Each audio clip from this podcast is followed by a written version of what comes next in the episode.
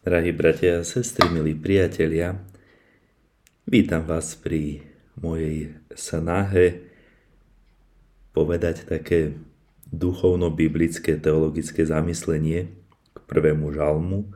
Verím, že to neostane len pri prvom žalme a že sa mi možno podarí ešte niečo podobné pripraviť aj k ďalším, alebo aspoň ďalšiemu, druhému. Už dlhú dobu sa k tomuto odhodlávam a pocitujem v sebe túto túžbu, no a teraz nedávno ma tomu pozbudil jeden americký biblista, ktorého videa na YouTube si ja rád pozriem, Father Larry Young, odkaz na jeho komentár k žalmu číslo 1 vám nechám v popisku pod videom. No a tak teda poďme sa pozrieť na tento nádherný text, ktorý nám Božie slovo ponúka a ktorý si teraz pokúsime alebo chceme spoločne rozobrať. Najprv si daný žalm prečítame a potom sa pokúsim niečo k nemu povedať. Čiže žalm číslo 1. Blažený človek, čo nekráča podľa rady bezbožných a nechodí cestou hriešnikov, ani nevysedáva v kruhu ruhačov. Ale v zákone pánovom má záľubu a o jeho zákone rozíma dňom i nocou je ako strom zasadený pri vode, čo prináša ovocie v pravý čas a jeho listie nikdy nevedne. Darí sa mu všetko, čo podniká. No nie tak bezbožný veru nie. Tí sú ako plevy, čo vietor ženie pred sebou. Preto bezbožní neobstoja na súde, ani hriešnici v zhromaždení spravodlivých. Nad cestou spravodlivých bedlí pán, ale cesta bezbožných vedie do záhuby.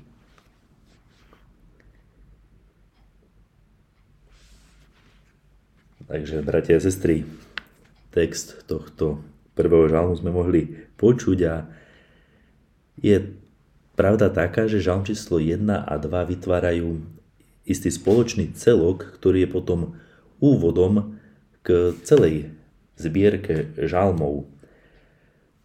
Tento sa otvára slovami blažený človek, čo nekráča podľa rady bezbožných a žalm číslo 2 zase končí ohlasujúc, že šťastní alebo blážení sú všetci, čo sa spoliehajú na pána. A preto teda mnohí biblisti, a dokonca i sám Talmud, tvrdia to, že tento žalm je jeden celok, možno bol v minulosti dokonca jedným žalmom. Veľmi krásne vysvetľuje zmysel tohto žalmu svätý Bazil Veľký, ktorý hovorí následovne.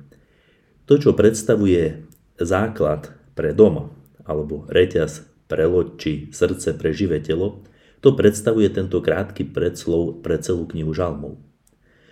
Žalmista nás totiž chce pozbudiť, aby sme vládali znášať úzkosť, kvapky potu a námahy, ktoré nás čakajú. Týmto úvodom chcel ukázať tým, ktorí sa usilujú o zbožnosť, blažený koniec, aby v nádeji na budúce dobrá bez váhania znášali bolesti života. Áno, modlitba žalmov a duchovný život, ku ktorému nás táto modlitba chce priviesť, mnohí prirovnávajú k takej telocvični duše. A v tejto telocvični sa zapotíme. Najmä, ak sme zanedbali našu duchovnú kondíciu, tak aby sme ju opäť získali, budeme potrebovať veľmi veľa potu. A preto svätý Bazil Veľký pripomína, že cieľom tohto žalmu je ukázať nám prečo sa to oplatí. Prečo sa oplatí toľko namáhať? No jediným, alebo dôvodom, ktorý nám ukazuje žalm je to, že cieľom tejto námahy je blaženosť. A my musíme vo svojej mysli jasne si uvedomiť alebo sformovať tento cieľ, aby sme sa mohli nas, nasmerovať. Svetý Tomáš Akvinský hovorí, že i keď cieľ je to posledné, čo urobíme, musí byť tým prvým, čo nás k danému konaniu pohýba, pobáda. No a my dobre vieme, že tým skutočným cieľom, tým jediným cieľom, ktorý môže priniesť blaženosť a požehnanie je Boh. A teda našim konečným cieľom je to, aby bol Boh všetko vo všetkom. No a priznajme si, naše duchovné naša duchovná kondícia alebo ten život je tak chorý, my sme často tak zanedbali tento zvyk, že nám doslova odumrelo duchovné svalstvo. A tak i keď tento cieľ vidíme, bude to stať obrovskú námahu na to, aby sme sa k nemu dostali. A to budeme potrebovať, pretože žalm číslo 1 je často označovaný nadpisom dve cesty. Aj keď to neradi počujeme, v živote si musíme vybrať. Nedá sa ostať sedieť niekde na, na lavičke, na striedačke a nezapojiť sa do života. My musíme buď si zvoliť cestu nasledovania pána, cestu, ku ktorej nás pozýva aj tento žalm, alebo si musíme zvoliť cestu, alebo si tým pádom automaticky volíme cestu bezbožných. Veľmi pekne sa tejto téme venuje svätý Ignác z vo svojich duchovných cvičeniach, keď nám ponúka meditáciu nad dvoma zástavami alebo dvoma štandardami, tak sa to tuším volá, a pozýva tých, ktorí si robia duchovné cvičenia, aby si predstavili obrovské boisko, kde proti sebe stoja tieto dve armády. Jedna je armádou Krista, druhá je tá temná armáda diabla. Obidvajú majú tie svoje zástavy, štandardy, pod ktorými idú bojovať. No a ten, kto koná cvičenia, si má vybrať. Za koho bude v mojom živote bojovať? A rozmýšľam nad tým, čo ma bude stáť, čo ma to bude stať bojovať za Krista, a čo ma to bude stať, alebo aké výhody budem mať z toho, keď budem bojovať za diabla. Ale nedá sa ostať ako si v strede tohto boiska. Musíme sa rozhodnúť. No a teda, blaženým človekom je ten, kto sa rozhodne kráčať podľa tej Božej rady. Avšak tým jediným nakoniec zistíme, kto je skutočne blažený človek, ako nám povie svätý Augustín, je sám Kristus.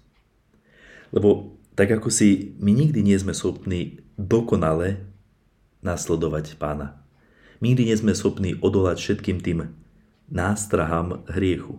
Jediný, kto to dokázal dokonale urobiť, kto mal vždy tú záľubu v zákone pánovom a kto rozímal dňom nocou, ako nám Ježiša často predstavujú Evanielia, je on. No a len našťastie svätý Augustín, keď hovorí o Kristovi, tak má vždy na mysli to, čo nazývame Christus totus, čiže celého Krista, jeho hlavu a údy.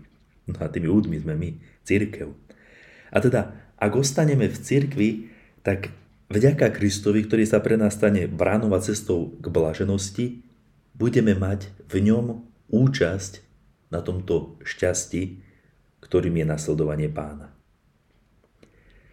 Zároveň žalmista v tomto prvom žalme, v tomto prvom verši krásne ukazuje aj na to, kam smeruje tá cesta bezbožných. Tá totiž vedie do spoločnosti posmievačov a rúhačov, teda tých, ktorí sa posmievajú z myšlienky, že je možné mať účasť na väčšnom a blaženom živote s Bohom. Je to stav tých, ktorí sa na realitu pozerajú pohľadom nešťastia.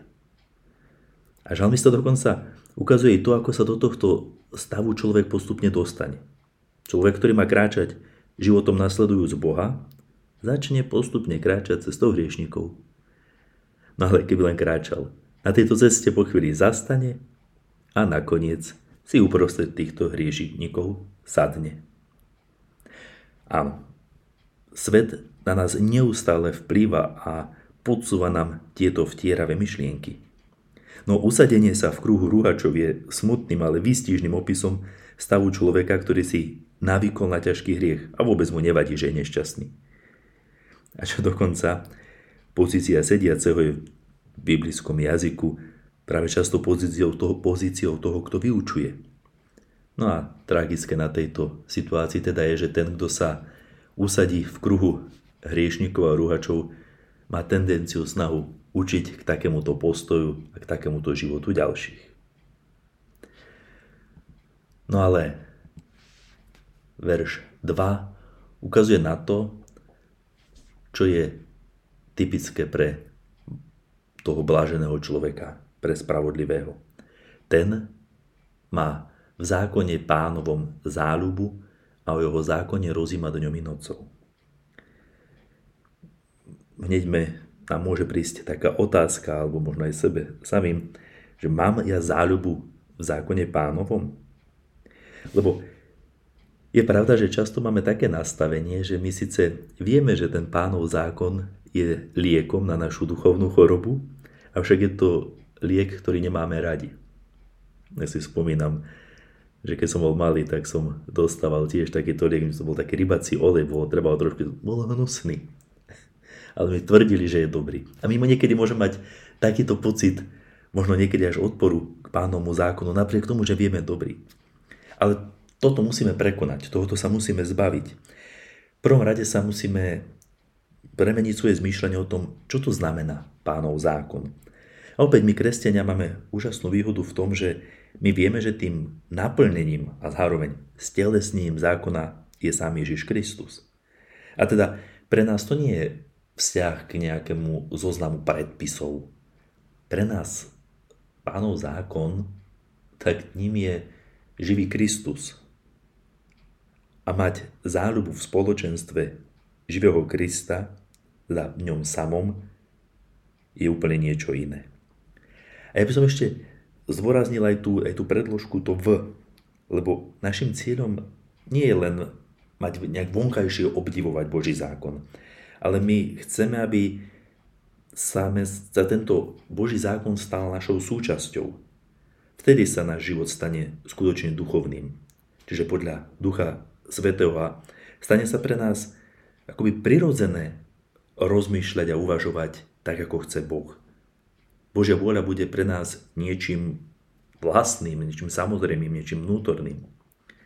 Preto je tu dôležité je to slovo, slovičko rozímať. Ono v sebe odkazuje na také isté neustále mrmlanie. Po grecky je to mele teste, tesei. Čiže mele, mele, omieľať neustále ten Boží zákon je to pekné, ak ste niekedy pozorovali ovečky, ako si rumigajú.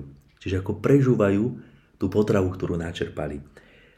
Lebo ak sa nám z Božieho slova stane taký akýsi fast food, ktorý rýchlo príjmeme, ale ho dobre neprežujeme a nestrávime ho, teda ho nepríjmeme za svoje, tak nám s neho naozaj môže byť niekedy ťažko. Je ako Strom zasadený pri vode, čo prináša ovocie v pravý čas a jeho listie nikdy nevedne, darí sa mu všetko, čo podniká. Áno, toto je ten následok, ktorý má potom Boží zákon na nás.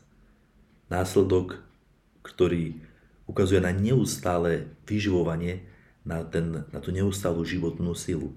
Ale opäť, i keď téma stromu je v Biblii veľmi zaujímavá, ja vám v popise nechám odkaz na Eh, Bible Project videa, ktoré sa celom niekoľko videí venuje tejto téme, určite sa to oplatí si vypočuť, ale my opäť, keď počujeme o strome života, o živom strome, tak máme odkaz na Ježiša Krista. On, ten Ježiš Kristus, ktorý je na kríži, ktorý za nás zomrel a vstal z mŕtvych, je tým pravým stromom, ktorý prináša to práve ovocie vždy a ktorého listie nikdy nevedne, ktorému sa darí to, čo robí, to, čo podniká. A nenechajme sa znechutiť tým, ak e, my v živote pocitujeme aj nejaké, nejaké protivenstva, lebo práve Ježiš nám hovorí, že nebojte sa tých, čo zabíjajú telo, ale dušu zabiť nemôžu. Alebo povie, že po svete máte súženie, ale ja som premohol svet. V kontraste a v ostrom kontraste voči tomuto obrazu sú bezbožní. No nie tak bezbožný, veru nie. Tí sú ako plevy, čo vietor ženie pred sebou. Predstava plevy tvrdo ukazuje to, čím sú naplnené, alebo čo sú hriešnici. I vnútornú prázdnotu. A keďže sa necvičili, netrénovali v Božom zákone v nasledovaní Boha, keď príde moment súdu, nebudú schopní obstať. Nebudú, nebudú mať tú, tú silu, ktorú potrebujú, pretože nekráčali cestou, nenasledujúc Boha. A krásne to končí šiestým veršom, kedy Boh povie, nad cestou spravodlivých bedli pán, ale cesta bezbožných vedie do záhuby. Áno, len to, čo si Boh pamätá, len to, čo ostane v jeho mysli, len to trvá na veky. Tá cesta bezbožných, tá ako keby ani ani nevstúpila do reality, ako keby bola, bola ničo tou prázdnotou, len tou parou, pretože Boh na ňu vôbec nemyslí. Asi najkrajším alebo takým najväčším povzbudením v závere tohto, tohto žalmu je, že Boh hovorí o ceste bezbožných, nie o bezbožných samých zatiaľ. Pretože kým sme tu na zemi, stále máme príležitosť a možnosť uvedomiť si stav, v ktorom sa nachádzame, obrátiť sa, začať konať pokánie, začať sa trénovať v tejto Božej telocvični, Božom zákone, aby sme mohli kráčať cestou spravodlivých, aby Boh na nás naveky pamätal. Amen. Tu na ešte niekoľko zdrojov, z ktorých som čerpal a ktoré odporúčam, ako aj odkazy na fotografie. Ďakujem vám za spoločný čas a prajem vám príjemnú modlitbu, možno i modlitbu žalmov. S Bohom.